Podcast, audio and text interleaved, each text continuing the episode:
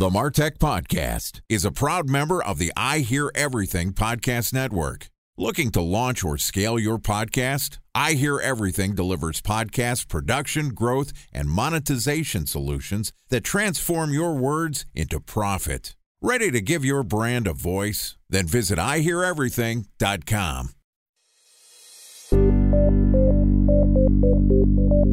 From advertising to software as a service to data. Across all of our programs and clients, we've seen a 55 to 65% open rate. Getting brands authentically integrated into content performs better than TV advertising. Typical lifespan of an article is about 24 to 36 hours. If we're reaching out to the right person with the right message and a clear call to action, then it's just a matter of timing. Welcome to the Martech Podcast, a Ben J. Shap LLC production. In this podcast, you'll hear the stories of world class marketers that use technology to drive business results and achieve career success. We'll unearth the real world experiences of some of the brightest minds in the marketing and technology space so you can learn the tools, tips, and tricks they've learned along the way. Now, here's the host of the Martech Podcast, Benjamin Shapiro. Welcome to the Martech Podcast. Today we're going to talk tech with a former executive from one of the most prominent companies in the Martech industry. Joining us is Jennifer Byrne, who is a technology advocate working towards the future where everyone has the tools to thrive in the digital world. A veteran of the technology industry, where she created digital transformation strategies for some of the biggest companies and governments in the world, including her time spent as the CTO of Microsoft US. And today, Jennifer and I are going to discuss navigating a non traditional career in technology. All right, here is my conversation with the former CTO of Microsoft US, Jennifer Byrne. Jennifer, welcome Thanks to the me. Martech podcast. I am thrilled to have you as our guest. I have to say that when your bio came through our online application form, I had to blink twice and said, The former CTO of Microsoft wants to be a guest on our show. It's really an honor and a privilege. I'm excited to chat with you, and you've got some exciting things that you're working on. Let's start off. I want to talk to you a little bit about your former role. You have a distinguished career, including running the technology arm at Microsoft. Tell us a little bit about yourself and your background. I have about, well, we're not going to count the exact number of years, couple decades in tech. Started out in the cybersecurity space in the late 90s, working for government clients, and made my way around the corporate environment. So, moved from engineering into sales, business development, some corporate strategy jobs, and ended up at Microsoft to also work in a cybersecurity domain and then moved into CTO role. A lot of actually what I talk about is the way you navigate a non traditional career because I had one and ended up working in the US division at Microsoft, working with customers who were trying to figure out how they could make the most of the technology that was in front of them. So, Jennifer, you mentioned that you had a what you call a non traditional career. A couple of facets to break down there. Uh, first and foremost, why do you consider your career path to be non traditional?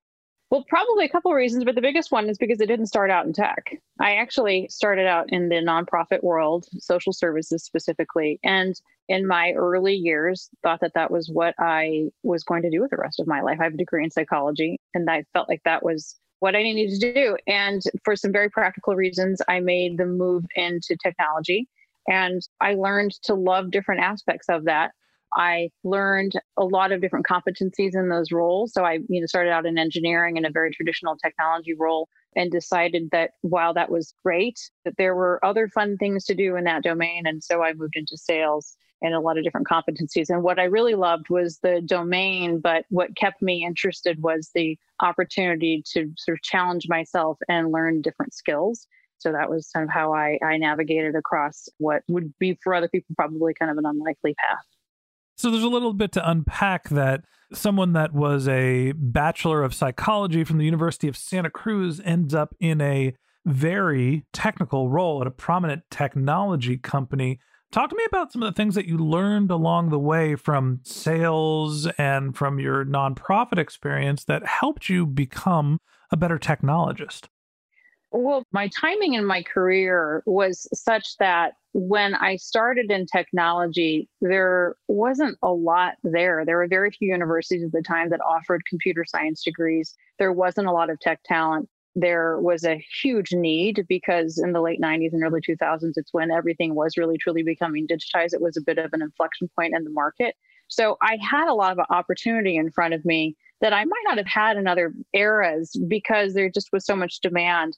So I was able to leverage a lot of other skills that helped me shore up the fact that I didn't have a four year degree in computer science. And specifically, what I mean is that in the nonprofit world and across some of the other jobs that I had, I had learned leadership skills. I learned good communication skills. I had good business skills. And it turns out that to be good in technology, you not only have to have those technical skills, but you have to be able to know how to apply them to actual problems. The interesting thing to me is that prior to Microsoft, your roles were in technology companies, but they were sales driven.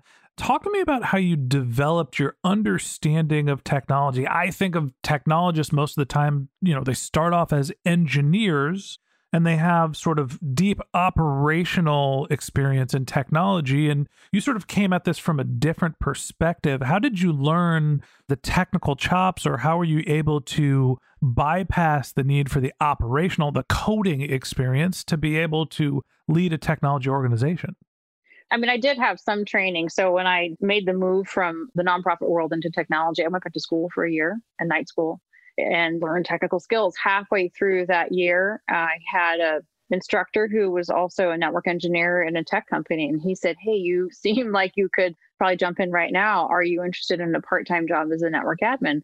And at the time i was very interested in that. I had two kids and was making a career you know change and so any job was good and i took it. And then i ended up in some tech roles and to the point of the late 90s where there was just a lot of demand I, by virtue of that demand, was allowed a lot of opportunities that might have otherwise been reserved for more senior people just because they needed bodies at the time. So I was, before I knew it, installing technologies in large government clients and doing some high profile projects. So I did actually have a couple of years of great tech experience.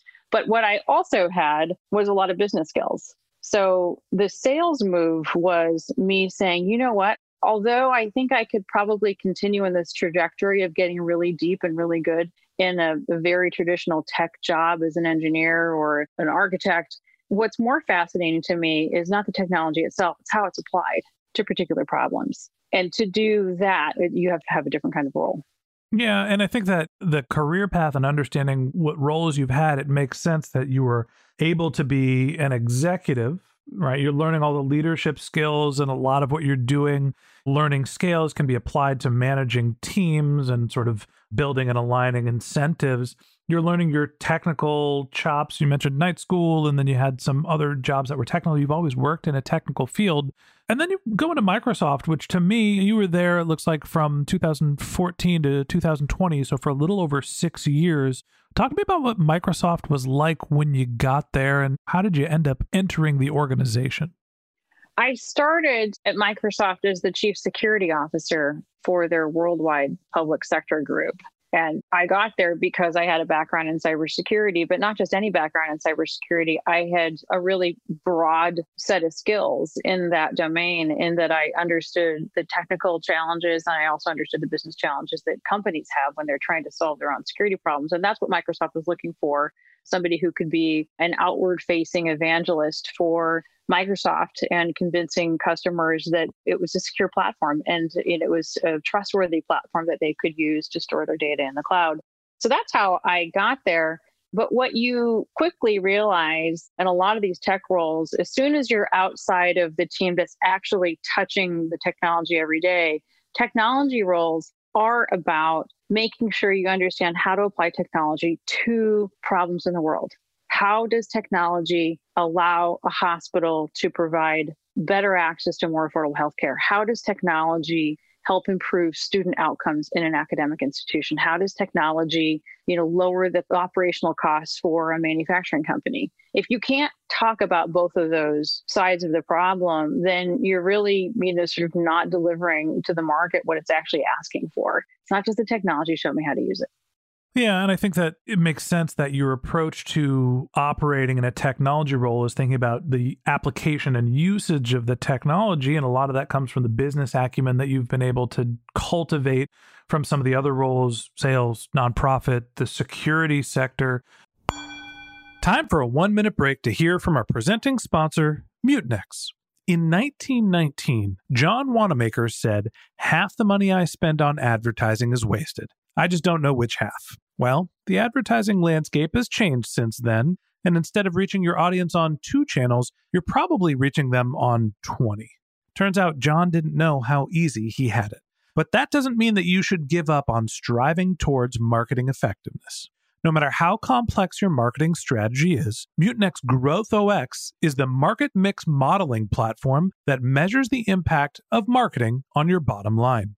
Mutinex's market mix modeling platform calibrates your insights against the latest market conditions so you can make media and marketing investment decisions confidently and quickly. Ready to take your team from I think to I know? Then join brands like Samsung, ING, and Asahi who make better marketing decisions with Mutinex. Mutinex Growth OX. Your best decision starts here. To learn more about Mutinex, go to mutinex.co that's M U T I N E X dot co. Okay, here's the rest of today's interview.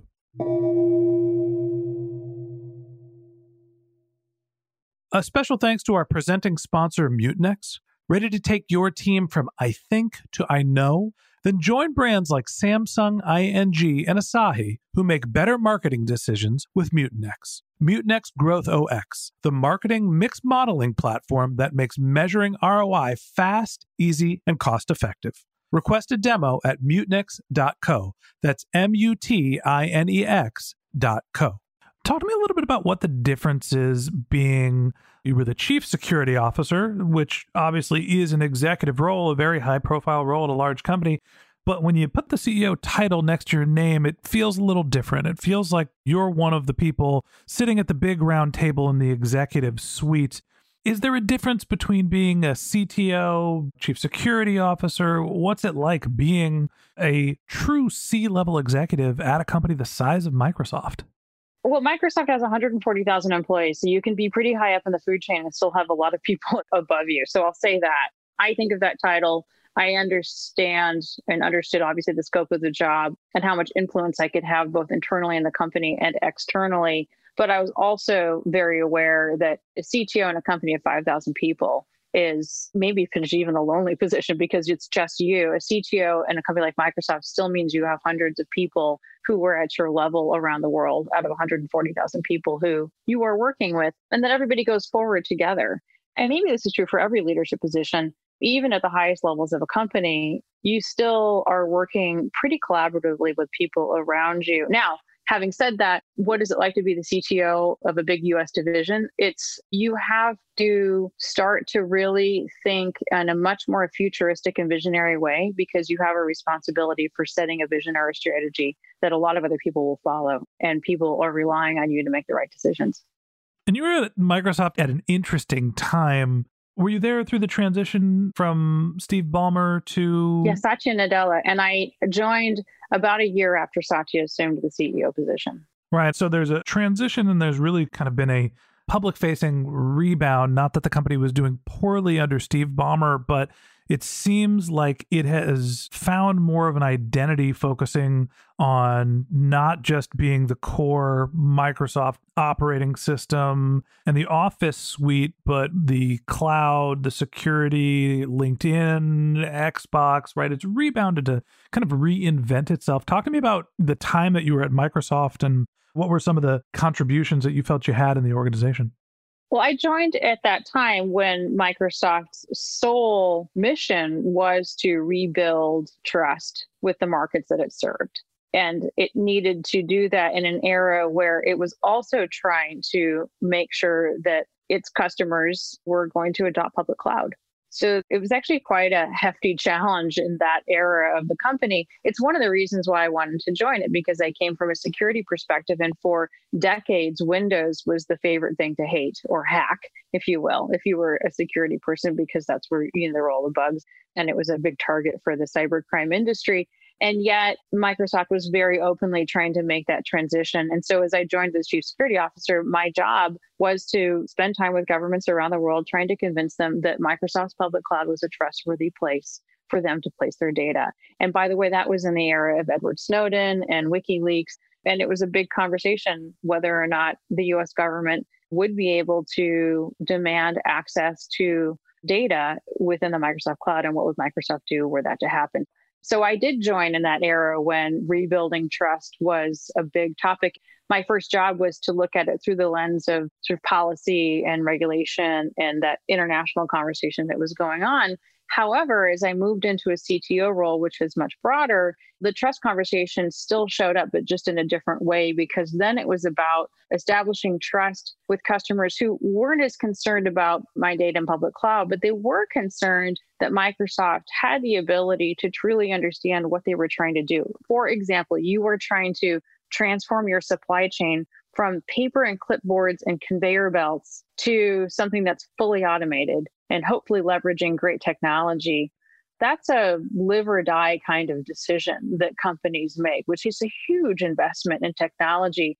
Does Microsoft have the ability to listen well enough and sort of the talent broadly enough to be able to partner with companies through those big transitions, which ultimately is also a trust conversation? Interesting. So, after moving on from Microsoft, talk to me about what you're doing today and what is life like leaving the C suite? Well, it's a big transition and it's been super fun in a lot of ways. I feel like it's got to be a little less stressful. It seems like a stressful role. You get rid of one kind of stress and you take on another kind of stress. You get rid of the stress of just having a lot of demands and shifting demands and that always on mentality being in an executive position at a big company. And what you take on is a more existential stress around what do I do? Mm-hmm. And am I doing something that matters? there's a lot of, you know, sort of training that you have when you've been in corporate life for a long time around how you define your own value in the context of a day, which is usually if you have a job, I went to work and I worked really hard. You know, what did you do? I don't know, but I worked really hard and I did it all day long. And so there, and when you branch out on your own, you have to sort of redefine the value of your day a little bit differently. But the last year at Microsoft, I got increasingly involved in some projects that were about creating digital empowerment at a community level. And the reason why I was doing that is because one of the things that all big tech companies are focused on, frankly, all big companies are focused on right now is digital skills, because that's usually the downward pressure and adoption of technology. It isn't that the technology doesn't exist, there's AI everywhere for kind of every problem you have. It's that you don't have enough people who know how to use it. So this skills question kept coming up. And it's not just a question that we see inside of a company or a government entity it's a question in the community levels and it starts as early as kindergarten. So if you want broader adoption of technology, you got to go talk to a lot of different people. And then what you find when you have those conversations is that there is such a thing as a digital divide. Just like there's a socioeconomic divide, there is a bit of a technology have and have not. So I had this personal realization that for 20 odd years, I had gotten very, very good at evangelizing all the wonderful things that technology could do, all of the big intractable problems that were never solvable until technology came along. And what I had not done was think about the unintended consequences of broad technology adoption, which is that if you don't have technical skills, you might not be qualified for even the job you have right now. So that felt like a problem worth spending time on.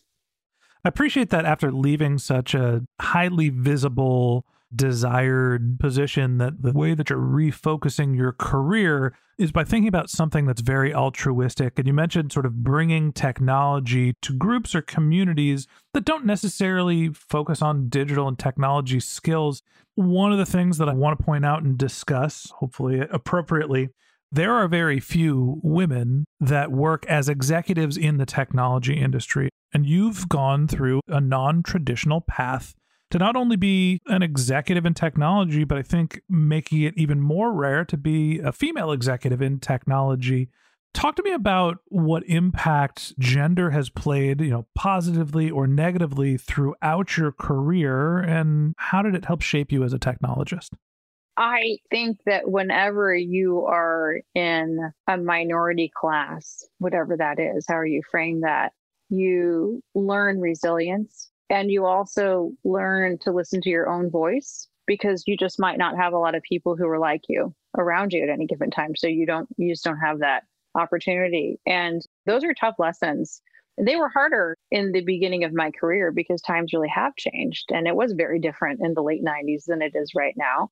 So I would say that I certainly had to persevere through a handful of glass ceiling moments. I don't spend a lot of time thinking about them because I don't want to define myself or my career in negative terms, but for sure did I have moments when I felt very alone because in fact I was the only woman in the room or I felt like there was a little bit of bias. And by the way, bias when it shows up in a workplace, we hear about the very obvious scenarios or instances of it because they make the news. There's something that we can talk about. My view is that bias is almost always very covert. It's not what people say to you when you're in the room, it's what people say about you when you're not in the room. So, what that means is you're never really sure did I get passed over for a promotion because I'm a woman or because I, you know, I'm a mom and I have two kids at home and there's a view of that or not? Because I'm never going to know. So, you do have to learn how to judge yourself with your own yardstick, and that does make you strong. I would also say that there were probably opportunities or instances in my career where being a woman absolutely played in my favor.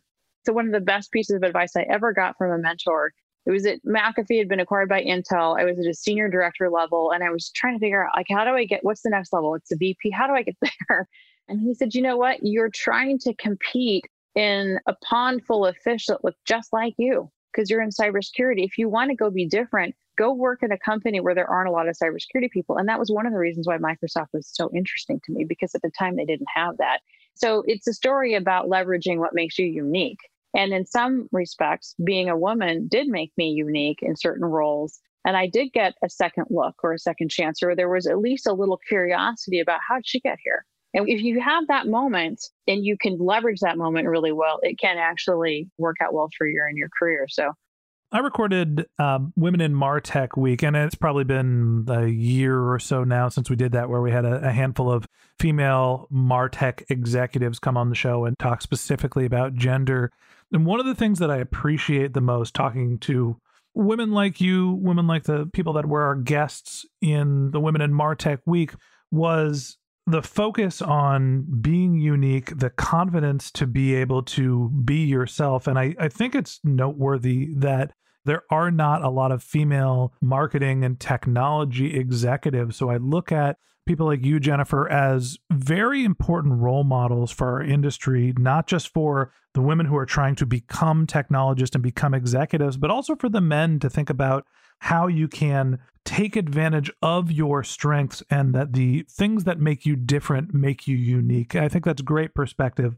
I appreciate you talking to us a little bit about your career, and we're going to bring you back tomorrow to talk about some of the things that you're working on after your experience as the CTO of Microsoft. So that wraps up this episode of the Martech podcast. Thanks for listening to my conversation with Jennifer Byrne, former CTO of Microsoft US. In part two of this interview, which we'll publish tomorrow, Jennifer and I are going to discuss the future of work. If you can't wait until our next episode and you'd like to learn more about Jennifer, you can click on the link to her LinkedIn profile in our show notes. You can contact her on Twitter. Her handle is Jennifer A. Byrne1. That's J E N N I F E R A B Y R N E 1 or you could visit her website, which is jenniferbyrnetalks.org. J E N N I F E R B Y R N E T A L K S.org. Just one more link in our show notes I'd like to tell you about. If you didn't have a chance to take notes while you were listening to this podcast, head over to martechpod.com where we have summaries of all of our episodes, contact information for our guests. You can subscribe to our once a week newsletter. You can even send us your topic suggestions or your marketing questions, which we'll answer live on our show. Of course, you can always reach out on social media. Our handle is martechpod, M A R T E C H P O D, on LinkedIn, Twitter, Instagram, and Facebook. Or you can contact me directly. My handle is Ben J. Shap, B E N J S H A P. And if you haven't subscribed yet and you want a daily stream of marketing and technology knowledge in your podcast feed, we're going to publish an episode every day this year. So hit the subscribe button in your podcast app and we'll be back in your feed tomorrow morning. All right, that's it for today. But until next time, my advice is to just focus on keeping your customers happy.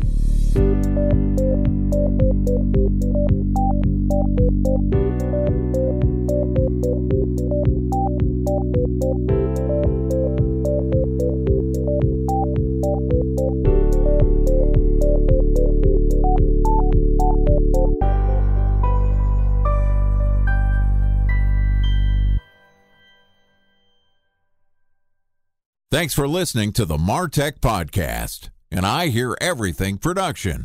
Looking to launch or scale a podcast like this one for your brand? Then visit iheareverything.com.